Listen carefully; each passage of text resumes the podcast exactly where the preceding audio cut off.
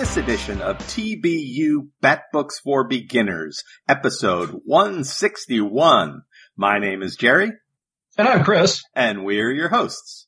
On Bat Books for Beginners, we will examine story arcs with Batman and related characters. We'll give you the historical background of the book, break down the plot and the art, and give you our opinions so you can decide for yourself if they're worth a read. Today's Bat Book is a collection of stories commonly referred to as War Games Act 3.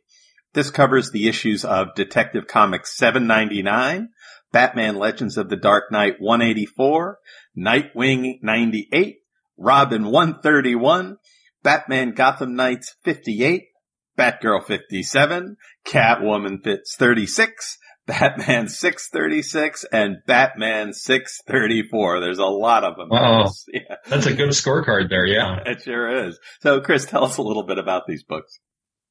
Thank you very much, Jerry. Hello once again, Bat fans. Thank you very much for downloading. Batman War Games Volume 3, subtitled Endgame, was a trade paperback that collected the issues that Jerry mentioned, and that had a cover price of $14.99 and had a cover date of September 2005.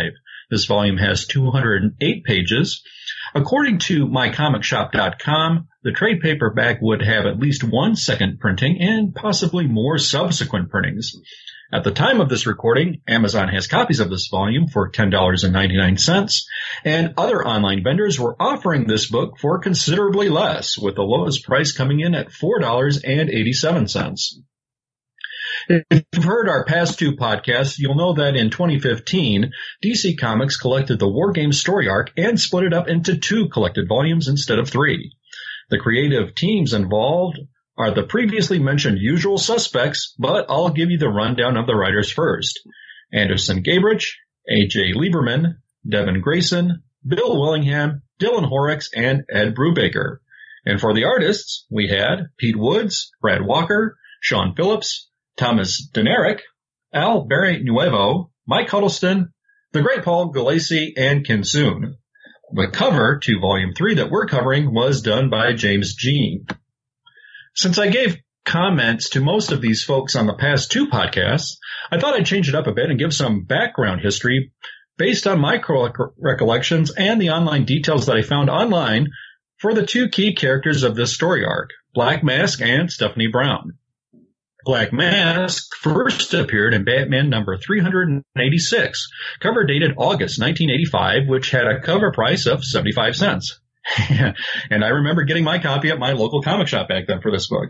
I was a bit surprised to see what the online market had this issue going for.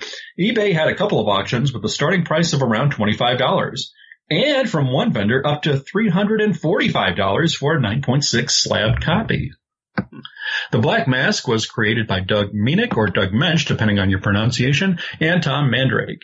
His real identity is Roman Sionis, and like Bruce Wayne, was born into a socialite family where the two met. He was given a position at his father's cosmetics company, fell in love with a model, which upset his parents, and so he killed his parents in a fire and later inherited the company, which then failed under his leadership. Yeah, I think he rushed a product to the market without proper testing, and this led to disfiguring women who used it. Oh, no. Bruce Wayne offered to help, yes, but this led to Sionis becoming more enraged and jealous. When he went to his parents' burial site, lightning struck, and he took that sign as an omen, and he carved a black mask from his father's ebony casket, and he quickly rose to the ranks of one of Gotham City's crime lords by forming a, quote, false face society gang of criminals, and murdering three members of the Wayne Foundation board in the process. Years later, after the War Games story arc, spoiler alert, he threatens those close to Catwoman, and she kills him by shooting him. I'm deliberately leaving some of the more graphic details out of this Black Mask / Catwoman feud for the sake of taste and decorum. It's pretty ugly. Okay, so this being comic books after all, the death of the Black Mask doesn't last long, and he's resurrected in the Blackest Night storyline as a Black Lantern. Dr. Jeremiah Arkham took the mantle of the Black Mask in the Battle for the Cowl story arc when the original Black Mask was not in action due to a psychotic breakdown. The character did appear in the New 52 and in Rebirth. To my knowledge, I don't think he ever appeared in Batman the Animated Series, which perhaps unconsciously de-elevates his status in my mind, but I think he did appear in a comic book based on the animated series. The Black Mask has had other media appearances in television in The Batman and Batman the Brave and Bold, and in the animated movies Batman Under the Red Hood and Batman Bad Blood. Okay, moving on to Stephanie Brown, and I'm sure I'm going to leave out tons of details that I'm sure Ian Pryon can correct me on and provide most of all the vital statistics of this character, but I'll take a quick stab at it. Go for it. Stephanie Brown first appeared in Detective Comics number 647, cover dated August 1992, which had a cover price of only $1.25. Now, I know I got this issue at my local comic shop when this came out, but I tell you, 1992, I had so much going on my plate back then, so this was much more of a blip than it was for Black Mask. Once again, online back issue pricing offerings are a bit surprise to me here for how low her first appearance price can be had. A decent to high-grade copy can set you back only between $6 to $8, and a slab 9.8 can be yours for the taking for a sum of $140. Stephanie Brown, a.k.a. Spoiler, was created by Chuck Dixon and Tom Lyle. She's the daughter of C-list or D-list, depending on how you grade, and I'll grade on a curve and go with a C-list villain, Arthur Brown, a.k.a. the Clue Master. She's the only person in comics, to my knowledge, to be both a Batgirl and a Robin. I don't want this to sound like I'm glossing over her depth, but this character has quite a bit going on. She's had a teen pregnancy storyline. Her quote-unquote death, which was later to be revealed as a fake, was a monumental moment. Her Brian Q. Miller run as Batgirl had an enormous fan following, and her non-existence at the time of the Flashpoint Star arc in New 52 did ruffle some feathers. In recent years, she's come back in the forefront in the Batman and Robin Eternal story arc and in DC's Rebirth, with having a prominent role in Detective Comics. Yes, she does. So there are 19. Wow. Correct myself, 19 online reviews at Amazon for Batman War Games Volume 3. It presently sits at 3.6 out of 5. There are some 5-star reviews. There's a 1-star review. Now, how did Jerry and I rate it? Stay tuned and find out as we discuss it. But for now, I'm going to turn this back over to Jerry. Thanks, Chris. I'm really liking what they're doing with Stephanie in the in Detective Comics this past issue. Really good stuff. So, okay, well, yes. Thanks a lot, Chris. So we're going to get into the story after these messages from our friends.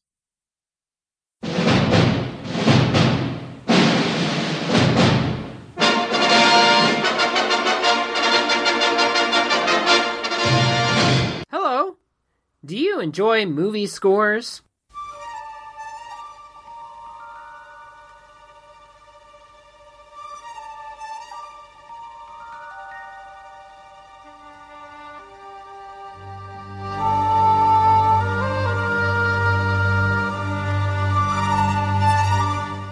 Do you like science fiction?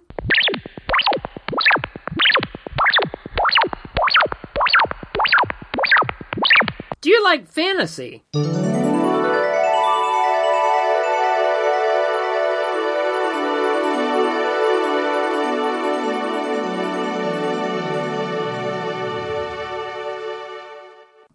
do you like movies? Everything's under control. Situation normal. What happened?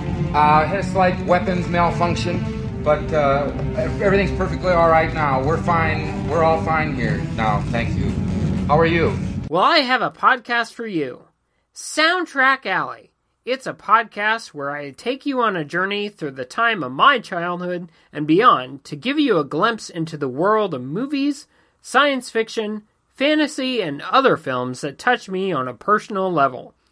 You'll also enjoy interviews from film composers from famous movies from the past or even current times. Enjoy the interaction I have with guests on my show every so often, and check out other shows that share and guest spots. So sit back, relax, and let the soundtrack world wash over you, and check out Soundtrack Alley. You'll love it.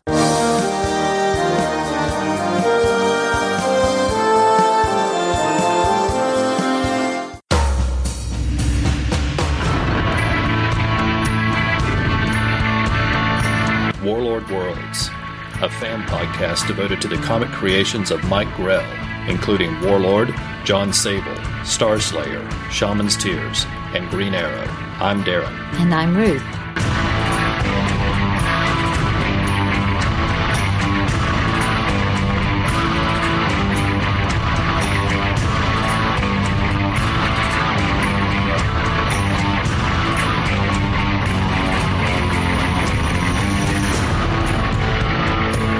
hope you'll join us as we discuss the stories, characters, and art in the many excellent comics from writer and artist Mike Grell. Warlord Worlds is available at podbean.com and on iTunes and Stitcher.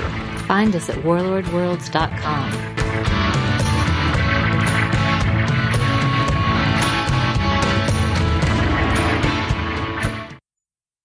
Welcome back. Let me tell you the story of War Games Act 3. Gotham City's gang war, as depicted in War Games Acts 1 and 2, continues to rage. Following Batman's orders, the GCPD and the Bat family have pushed all the criminals into the stadium in Robinson Park. The plan is to have Batman's agent, Orpheus, take control of the criminals and bring the war to an end. But what Batman doesn't know is that Black Mask has taken the place of Orpheus and is in disguise. Black Mask gets up in front of the throng and tells them that he needs a new army. This is not what Batman expects. Onyx has discovered that the real Orpheus is dead, and she informs Batman. So Batman gets in the middle of the crowd of thugs and fights his way towards the imposter. The criminals leave the stadium and battle the GCPD. The Bat family descend on the stadium to get Batman out of trouble. Now, the GCPD have been using rubber bullets up to now, but no more. The police believe that Batman has betrayed them. This was his plan to get all of the criminals into the stadium, and now they're acting as kind of a uniform army. So the Bat family is no longer going to be protected by the GCPD. They thought this was Batman's plan all along. Batman reaches the Orpheus imposter and punches off his helmet and sees that it's Black Mask. But Scarecrow appears and saves Black Mask from the Caped Crusader, and the pair leave. Batman vows to end the gang war. Catwoman... Don't tick off Batman here. Yeah. Sorry. And if you see the panel of this, he is mad. He's very upset. Oh, yes. So Catwoman returns to her friend's apartment where Stephanie has been staying, but Stephanie is gone, and Selina heads out to find her. Also happening out in Gotham, Nightwing is shot in the leg by a cop and passes out on a fire escape. Now, Black Mask, he goes back to where he held Spoiler hostage, and he goes and looks for her, and she has escaped from her chains. They find each other, and she kicks him in the face for his trouble. And they fight. She wins and is over him with a gun, but doesn't shoot him when she has the chance. So the tables turn, and Black Mask shoots Stephanie through the chest. Batman arrives at the building and sees the room where Black Mask tortured Spoiler, and he looks for the clues and realizes what has happened. With Oracle's help, he locates Spoiler, and who's badly, badly wounded at this point, and he takes her to Leslie Tompkins' clinic. He orders Leslie to save her. Now, Stephanie is partly conscious, and she blames herself for all the death and destruction, and Batman tries to ease her mind. The GCPD has Tarantula's gang cornered in a building, and they decide on a real fire assault, real bullets, real weapons, to get a win, because the GCPD is under all kinds of pressure, political pressure, to get this gang war ended. So they're going with real bullets. Now, as the assault begins, Tarantula loses her bat communicator, and she has to retrieve it to call for Batman's help. So Batman leaves Stephanie's bedside and goes to her aid. Black Mask kind of kidnaps that reporter, Arturo Rodriguez, and his cameraman, and says he wants them to come along with him to report a story. So he tells Gotham via the live camera feed that he and his criminal army are going to attack the Batcave. He leads them. All about that social media, man, I tell you. Be careful of what you tweet, right? Yes. He leads them to the clock tower, Oracle's headquarters. He mistakenly thinks that the clock tower is the Batcave. So Black Mask's troops attack the building. So Black Mask and Scarecrow enter the building behind the army. The lead attackers are hit by an electric shock, which is a little trap that Oracle has set up, and it disables them. Other troops are disabled by a gas attack, but Black Mask disperses the smoke with a grenade. Oracle is desperately trying to get in touch with Batman to get help, but he is too busy saving Tarantula. There are just too many crises going on at the same time. Eventually, Batman and Tarantula are able to escape the perimeter set up by the GCPD. Black Mask and Scarecrow, they reach a room in the clock tower that has laser beams blocking their way. Black Mask throws Scarecrow into the beams, which overloads the system and shuts it off. Scarecrow is incidentally pretty badly burned, but, you know, Black Mask is okay with that. That's not a problem. That's Scarecrow's problem. So he finds Barbara and thinks that she's Batman's secretary. She's a bat secretary. So he gets on live TV and tells everyone he has infiltrated the Batcave and he's going to assassinate Barbara unless Batman comes to save her. Batman sees the news report and heads over to the clock tower with Tarantula to rescue her. Now, the GCPD have surrounded the clock tower and have orders to shoot any masked vigilantes on sight, which is making it hard for the Bat family to get in to help Oracle. Batman decides to go into it alone, and he tells the rest of the family to let the GCPD handle any regular bad guys that get out. But if any metas come out, any supervillains come out, then that's who they're supposed to fight. So Batman is able to get to where Black Mask is holding Barbara, disables his thugs, and he begins to fight with Black Mask.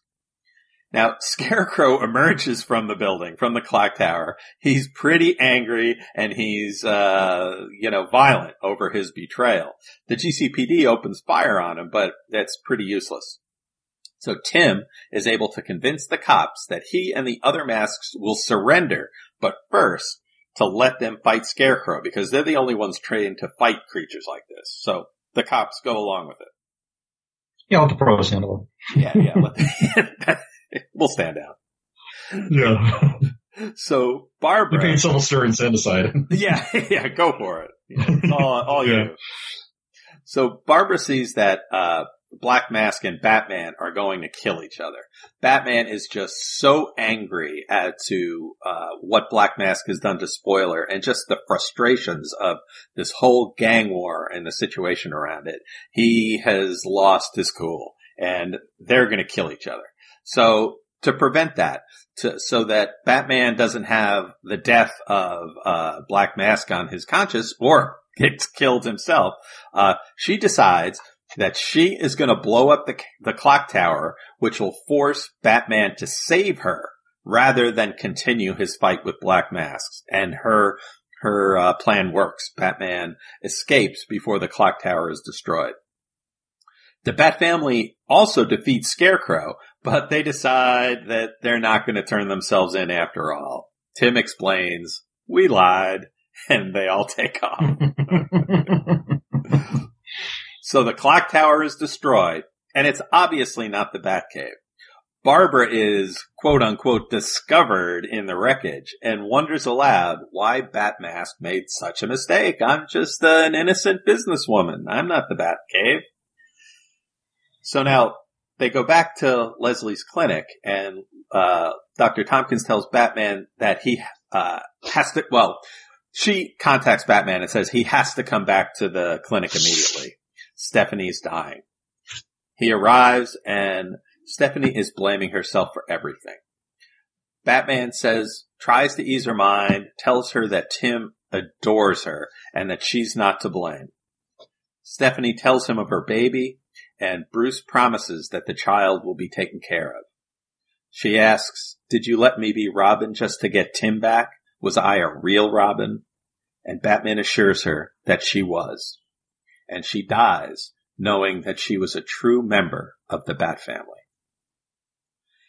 After the fighting, the remaining crime family members collect and go to kiss the ring of their new leader, Black Mask. So now there's an epilogue. Dick Grayson, sees Bruce doing something he rarely does, drink. Bruce had to tell Tim about Stephanie's death, and it's really, the whole situation is really weighing on him. The Bat family is trying to clean up the last pockets of the gang war. Bruce visits Stephanie's grave and is joined by Stephanie's mother. She blames Batman for her daughter's death and sees Batman as just another criminal. However, Bruce is still firmly set on his mission to protect the people of Gotham City. The end. Wow. So, yeah, quite a story. So, Chris and I will discuss this story after these messages from our friends. When you talk about comics, does it sound something like this? Look, you can't put the Superman number 77s with the 200s. They haven't even discovered red kryptonite yet. And you can't put the number 98s with the 300s. Laurie Morris hasn't even been introduced. Or maybe it sounds a little more like this. You think Mighty Mouse could beat up Superman? What are you, cracked? Why not? I saw the other day he was carrying 5 elephants in one hand. Boy, you don't know nothing. Mighty Mouse is a cartoon. Superman is a real guy. No way a cartoon could beat up a real guy. Yeah, maybe you're right. Would be a good fight, though. Hello, I am the constantly caffeinated Clinton Robinson, and my comics discussions can go to both extremes, but generally fall somewhere in between. On the Coffee and Comics podcast, I will review comic stories and other comics-related topics that can be enjoyed over a cup of coffee. So pour the coffee, or other beverage of choice, and join me on the Coffee and Comics podcast, available on iTunes and coffeeandcomicspodcast.blogspot.com. Beautiful as Aphrodite, wise as Athena, stronger than Hercules, swifter than Mercury. Explore the 75-year history of the Amazon princess with Wonder Woman, Warrior for Peace, a monthly podcast available on iTunes, Stitcher, and at wonderwomanwarriorforpeace.wordpress.com. Welcome back. So, Chris, what did you think of War Games Act 3? Well, Jerry, overall, I thought the writing was much more consistent than the artwork in the previous chapter. For some reason, it just seemed to gel. This was a huge undertaking, and I can't tell you as a comic book fan how many stories I've read with multi-parts where things felt disjointed, and there didn't seem to be any symmetry with the characterizations from one chapter to the next, from title to title. Here, I thought it really meshed well.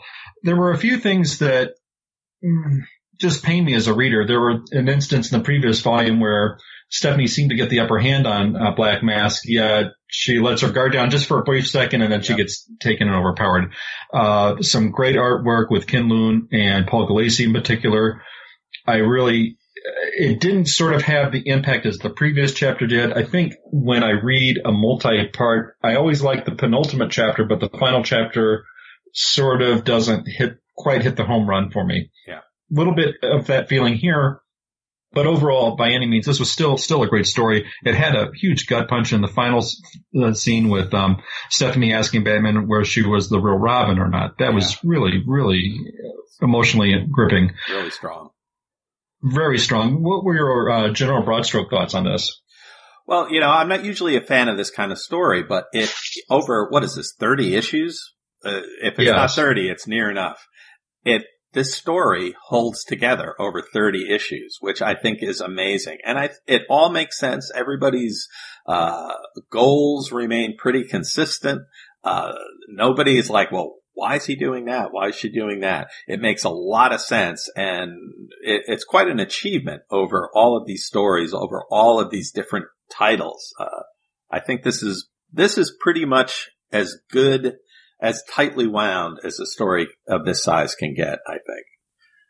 I agree. Go ahead. Yeah. I'm sorry. And so this has got the cast is my favorite, right? With Barb as Oracle. I love her as Oracle. Cass is Batgirl. Again, I think she's a terrific Batgirl. Stephanie as tragic as this is for her, this is a wonderful Stephanie story. It's so touching. Her death, and like you pointed out, it's just really, really works. And with Tim as Robin and with Nightwing helping out, I mean, it really all is works together. A couple of things, like I wasn't exactly sure why Scarecrow was really helping Black Mask. That seemed a little forced to me. I'm glad you brought that up because it felt a little forced to me as well. I'm not really sure how it happened. I sort of kind of let it play out for what it was. We had the attack on the clock tower. Yeah. Did you? What a powerful scene that was. I don't know how you took it, but I really enjoyed that one. Now, the question I had is why was it that he found one of the bat communicators and he traced the signal back to the clock tower? Is that why he thought it was the bat cave? I have to think so, but a cave to me sort of lends itself to the name. Cave being the operative word, you think something is somewhat subterranean or underground or kind of meets you halfway on the horizon where the land is. I don't know. That was a head scratcher for me, but I let it pass. I did too. I wasn't exactly sure, but look, it's a comic book. You have to make some allowances, right? Yeah, sure. Mm-hmm. Well, one question I had for you, Jerry, where do you rank the Black Mask in Batman's rogues gallery? Because to me, do you think he gets his due with Bat fandom? Or, sometimes for me, I got to tell you, he feels a little bit forced upon. But do Bat fans underappreciate the Black Mask, or they just don't care? Do you have any thoughts or opinions on it? When I see him, he's not a character that I sit around and think, wow, if we only had more Black Mask, it's not but he's also not a character when you see him, you're like, oh, not this again. So I think for me, right. He's definitely not an A, maybe he's a B, maybe he's a C-list character, maybe somewhere in between. I think he's, wasn't he used in the recent, Catwoman story? I think the one at the end of the New 52. I think there was a pretty good Black Mask story in there. Mm-hmm. So I agree, and I like that one. So again, he's not compelling to me, but I like him well enough. How about yourself? Well, I'm trying to remember. 86 seems clear to me. When he first came out on the scene, I sort of felt it was sort of forced upon a little bit. I did see some similarities to Hush and Tommy Elliott, and I'm thinking, here's yet another character who had some boyhood experiences with a young Bruce Wayne. They were rivals, and all of a sudden they're these upper tier villains, right, with not much on their resume or a long list of stories as opposed to a Joker, Penguin, or even Ra's al Ghul. Mm-hmm. Yet all of a sudden they get this A-level prominence. And I think it's pretty much quantity of stories has been the yardstick for me. If he hasn't appeared, I think, out of sight, out of mind comes into play versus, the villain rogues gallery I've grown up with Batman. We just haven't had a huge body of work as we had with some of the A-list villains, I think. And I think when you, I'm going to commit these huge crimes to, elevate my status. It just doesn't pack the weight as opposed to the quantity versus quality, I think, if I'm looking at a list of villainy. And I don't know if that's necessarily fair, but I guess that's where my mind sits on it. Yeah, he seems to be kind of like a crime lord when you don't want the Penguin, right? He's kind of you can't have Penguin in everything, especially in this era. Yes. So, the one thing that I do like about Black Mask is that they are able to link him sometimes to different societies in Gotham's history. And I always like that kind of thing, the False Space Society, right, and things like that. And I think that stuff's pretty interesting. I said it as a side comment before, and I think it shouldn't be understated. I mean, Harley Quinn was introduced in Batman the Animated Series, and look at the elevated status she has now.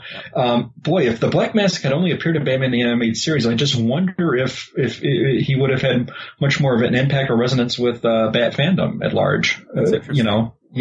Visually interesting. Visually interesting. Harley's her own quirky personality. I don't know. I'll grant you, Harley's personality way, way, way beyond Roman, but I think Batman the Animated Series had such a huge impact with Bat fandom at large, and I think the stories are just well remembered and thought of, that if he only had one appearance, I think maybe even a bit better. Because even people think of just the little throwaway stories of Croc and Batman the Animated Series, and he's still remembered. Yeah. Now, but the thing is about Black Mask is, like, when you think of the Penguin, right, the classic villains, you know who the Penguin is and what he sounds like in your head. You know, for me, it's, you know, Burgess Meredith and, you know, the Joker. There's a definite feeling of, I know who this character is. I don't feel that way about Black Mask. I can't. I don't have a voice in my head. I don't have an idea for how he moves and how, you know, his sinisterness kind of comes out. So I think that's a negative for the character.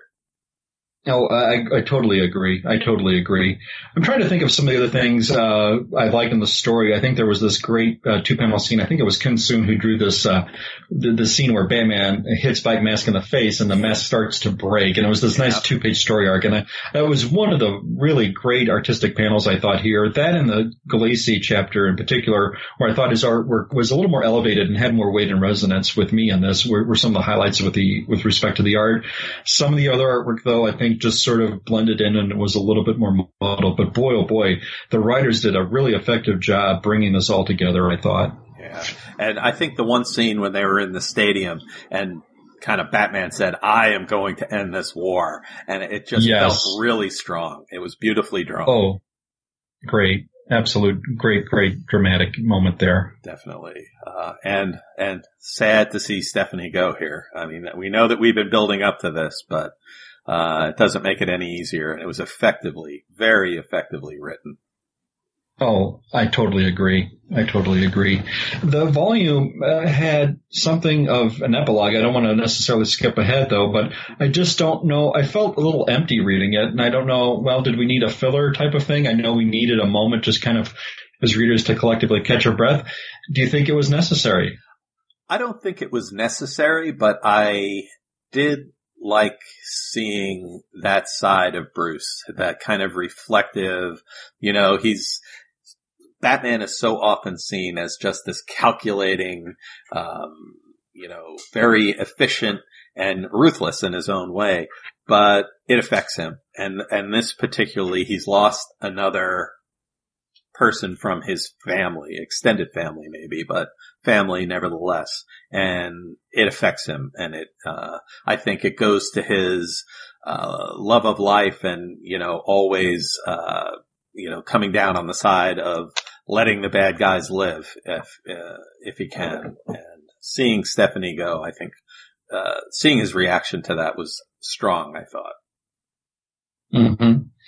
Yeah, as you mentioned earlier, too, one of the things you did, I think you hit upon all the great parts of the supporting cast as well. That can't be understated as what we had displayed. A great Oracle from what we saw to her, a great cast as Batgirl. Tim Drake was top-notch. Catwoman was top-notch. Nightwing was top-notch. There was nothing that really was sort of an off note. If I had to go further down the list, though, Onyx, okay, but nah, yeah. Tarantula, I liked a little better, but I wouldn't mind seeing Tarantula back in the current version. But you know, I'm not missing her per se. But boy, oh boy, from though that sidekick core, Bat core, what have you, that was a great depiction of everyone involved. Yeah, definitely. So, in terms of rating this, you know, where would you come down in a rating? I don't think I enjoyed it as much as the previous volume. That said, though, I have to classify this as a must-read for a quote, Bat Book for Beginner. Mm-hmm. I initially was going to have my score at 3.5, but I think I am going to change it to a 4.0 based on just another quick reread before our recording, mm-hmm. and just some of the gut punch that we had with respect to Stephanie there. This was a well done volume overall. It's so tough to put it together and all these pieces of the puzzle to tell a huge epic story like this. It doesn't really as a comic book reader, I haven't really seen it done effectively, and I can't shortchange that. I'm trying to put myself in the editorial staff's shoes as to what they did, what they subsequently undid. Yeah. And I think maybe subconsciously that's been weighing it with my mind. They did later rectify the situation with Stephanie in my mind to doing that. At the time for what it was, though, I have to accept what we were given just with that, but I can't help put my other thoughts, knowing what we have here, into play. I wonder if my score would have changed from the initial story release to now. Mm-hmm. Either way, this is a very long-winded way for me to say. I'm going with a 4.0, Jerry. I'm sorry. It took me a while to round the bases on that, but I agree with you. I think I would go with a 4.0 too, and I was originally leaning like around 3.5 because it's a good story. It's a solid story, and there are a couple of gut punches, as you say. You know, with Stephanie dying, I thought that was really well done. I thought that the attack on the clock tower and Barbara's plan to keep Bruce from killing Black Mask, I thought that was strong. So in general, the story was solid, perfectly good, but there were a couple of these tent poles of things that really, really worked well. And also, I can't help but compare it or think of it as a full story, Acts 1, 2, and 3 all together. And just this was a good achievement. This was a strong story for DC to come out with. And so I think that this, Act 3 is going to get the benefit of just the general well-plotted situation here. So I agree with you, 4.0. And a must read. Definitely a must read. I think that, like you said so well, that this is about the Bat family too. And in my synopsis, I skipped over a whole bunch of stuff that were kind of side stories about, Catwoman and Batgirl. I mean, there was a lot of good stuff in this story that I didn't even bring up. So I definitely recommend this and must read. Okay. Sounds good. Yeah. So that's all we have for this story. We just want to talk a little bit about our friends over at the BatmanUniverse.net. We do our podcast here through the BatmanUniverse.net, and they have a Patreon account. So if you like TBU or some of their other podcasts or look at any of their reviews, they've got their comic book podcast. They got Everyone Loves the Drake, Batgirl to Oracle, some really great stuff. So they have a Patreon account. If you're interested in, if you like this one and some of the others, please feel free to donate to the BatmanUniverse.net. Now, Chris, you review Batman 66 meets Wonder Woman on Batgirl to Oracle, don't you? Thank you so much, Jerry. Yes, I do. I'm very happy with the way things are going. I don't know where I'm going to land, though, beyond that. There is going to be a Batman 66 meets the Legion of Superheroes following that conclusion of that series. Beyond that, I'm not sure. Stella's been fortunate enough to let me have some time on her show. I don't know if I'm going to, at that point, review another book that's going to be discussed. I have some possibilities in mind. I do have to review the IDW Volume 3, where Batgirl makes an appearance in the Batman comic strip that was done in the late 60s and early 70s. And I also am now on Twitter. You can find me at BTON Bat Books. Now, yes. Jerry also does reviews on the BatmanUniverse.net. He reviews Mother Panic, which is a great book. Gotham Academy, which is unfortunately coming close. Batman 66 as well. Jerry, are you on Twitter, my friend? I am. I'm at Professor Frenzy. So I tweet 140 character reviews on Wednesday or thereabouts when the comic books come out. And I also do a little Dark Shadows tweeting, some indie comics, and of course I couldn't go on without saying that I like to live tweet horror movies on Svengoolie on Saturday nights. Which is a lot of fun. Always a lot of fun with a great group. Yeah. Yeah. Chris, you join. And well, last night we had, The Bride of Frankenstein. Also, Clinton from Coffee and Comics was on there last night as well. So it was great to see him out. It was great to see him. Yeah. Wow. Yeah. I really enjoyed seeing a familiar face. Yeah. It was good. You know, just like, yeah. Clinton does the Coffee and Comics podcast. You know, he's a fine, fine show with a great, snippet, and he depicts some great books. I really love his voice. Definitely. So please be sure to check out the Coffee and Comics podcast that Clinton does. Awesome. Awesome job. Now, I've been also listening to the Cosmic Treadmill with Chris Sheehan, who's at Ace Comics, and at Reggie. Those are their Twitter handles. So Chris and Reggie, they discuss classic comics, and it's a lot of fun. Even if you don't like the comic that they're talking about, they're really entertaining. And they just recently did a 3-part history of underground comics. That's comics with an X, as they keep reminding us. And I listened to that, and that was terrific. Some really old school stuff. I listened to it as well. That was a fascinating history. It was very comprehensive. Uh-huh. Boy, oh boy, my hats go off to them for the work that they put into that show, and how they do their research is just fascinating. I really don't know how those guys have the time. I gotta ask them sometime. Wow, but I mean, the consistency and quality is both very, very good. It's just amazing. I really love that show. Yeah, me too.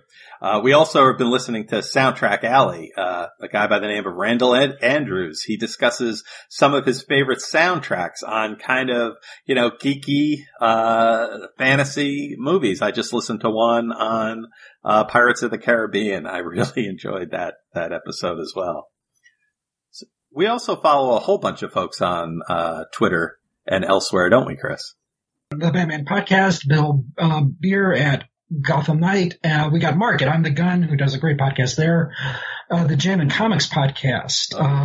Let's see. Oh, the Batcave Podcast, which really, really does a great job. They are also looking at the filmation cartoons, Green Hornet episodes.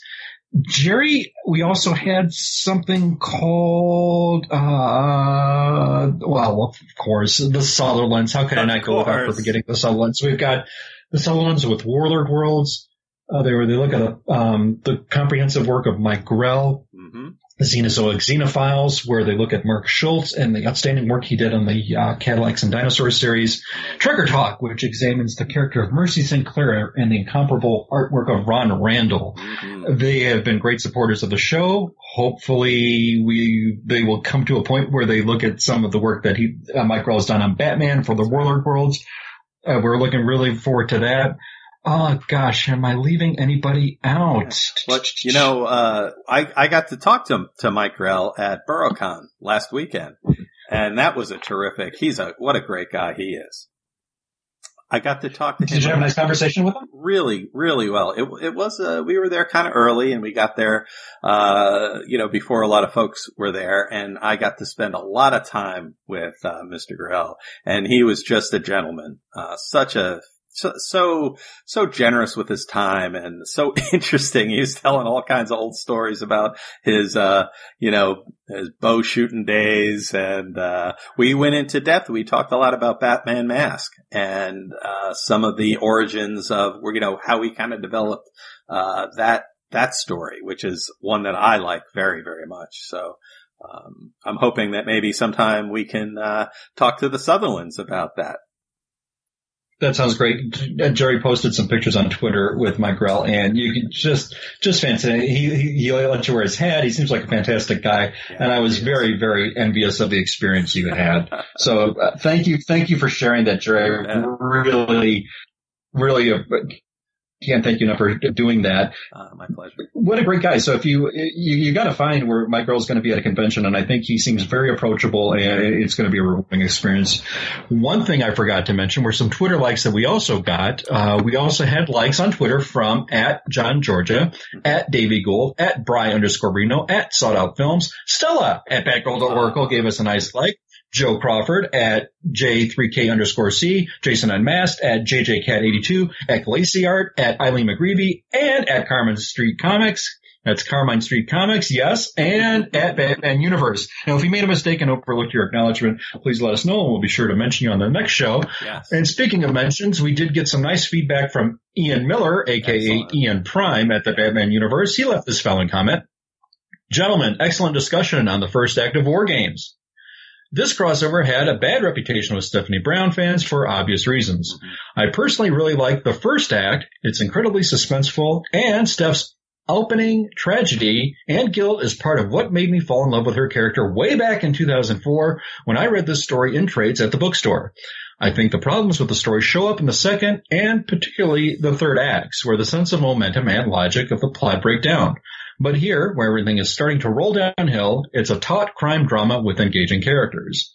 I have a question for the two of you, though. Do you think Batman was right to fire Steph from being Robin? I obviously think he was wrong, and it was an out-of-character action forced upon by the book by the editors who wanted to set up Steph for her death. But there is a large group of fans who think Batman was totally right, and Steph deserved all the bad things that happened to her. So we landed on this, too, and I had to chime in back with Ian Prime. Yeah. Or a.k.a. Ian Miller. And first of all, thank you for leaving the comment on the Batman universe. We really appreciate your feedback. Great comment. And Ian's always good. And I was anticipating, I really hoped he would comment like this. And I chimed in, and yes, I did think Batman was wrong. At least if it was firing for the act, I would have written it in such a way, if he was mandated by the editorialship that he had to fire, I would have written it in such a way where it didn't seem like this, where she had no mother out. It really seemed forced upon to me. And I was not part of the large group of fans who think Batman was totally right under the circumstance. And Jerry chimed in with his answer as well. Yeah, I think that I don't think he was right. I think that she needed to be trained. And armies all for as long as there have been armies, right? They always have to train people how to follow orders. And it seems just expecting her, kind of right out of the box to be able to do that is a little unrealistic. And, if she's got what it takes to fight, he should spend a little bit of extra time to help train her up for that. So that was my thinking along those lines. I agree with him about the strength of this is the first arc, Act 1. Is the strength of this story. So he's absolutely right about that. So thank you. So listeners, thank you, Ian. And listeners, if you have any comments you'd wish to leave for ourselves with a respective show, you can do so on the Batman Universe homepage. If you'd like to contact us directly, you can do so via Twitter, of course. And I did mention Carmine Street Comics is one of the people who did like our last episode on Twitter when it was announced. And speaking of Carmine Street Comics, Jerry, do we have anything going on presently? We do. The good folks at Carmine Street Comics helped us find a copy of one of my personal favorites, Gates of Gotham. And we're doing a giveaway of a copy of Gates in Gotham. So if you want to enter, leave us a review on iTunes. So it doesn't have to be a great review. If you don't like it, but you really like Gates of Gotham, feel free to go out there and trash us. But, please be kind. Yes, please. But we're going to select one review at random to receive the book. The last day to enter, so we're going to set up a date now. It's going to be July 1st. So get your reviews into iTunes by July 1st, and we will pick from among those that are entered there. So go out to iTunes right now and look for Bat Books for Beginners and give us a review so you don't get shut out. So that's all. Good luck. Yeah, good luck, everyone. So that's all we have for today. I hope you enjoyed this episode of the podcast, and please leave us some comments so that we know what you liked and what we can do better. And join us next time, where we will be covering war crimes, and we hope you join us then. So I'm Jerry. And I'm Chris. And we're saying goodbye for now, and thank you for tuning in to Bat Books for Beginners.